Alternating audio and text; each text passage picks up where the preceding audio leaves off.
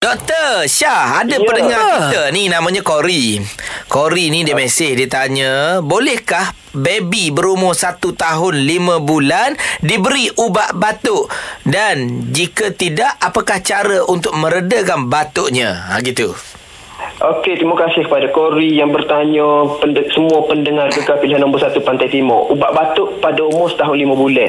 Okey, gini. Yang pertamanya, ibu bapa dilarang sama sekali bagi ubat batuk kepada anak-anak. Sebab kita Ah. bimbang ubat batuk tu ubat batuk orang dewasa. Hmm. Ya, yang kedua, kita kenal kena kena pasti. Hmm. Apa kanak-kanak tu batuk?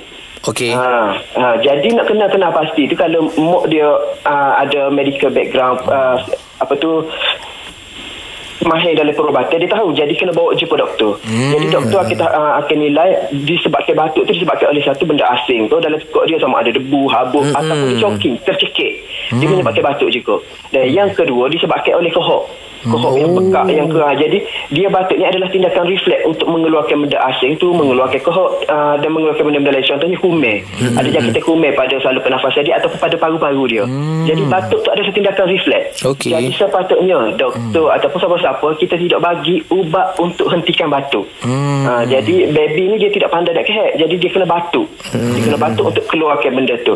Ha, tapi isu dia kita tahu. Saya tahu yang kita semua jelas lah. Ada setengah uh, klinik ataupun doktor dia kata ni ubat batuk. Sebenarnya tu bukan ubat batuk. Tapi dia ubat untuk mengurangkan uh, punca-punca batuk. Gatal-gatal gitu dah. Ha, ya. Contohnya uh, dia ada kehok. Jadi doktor akan bagi ubat cairkan kehok. Okey Dia bukan ubat batuk jadi, lah Bukan ubat batuk. Jadi uh, kanak-kanak tu batuk disebabkan oleh lelah.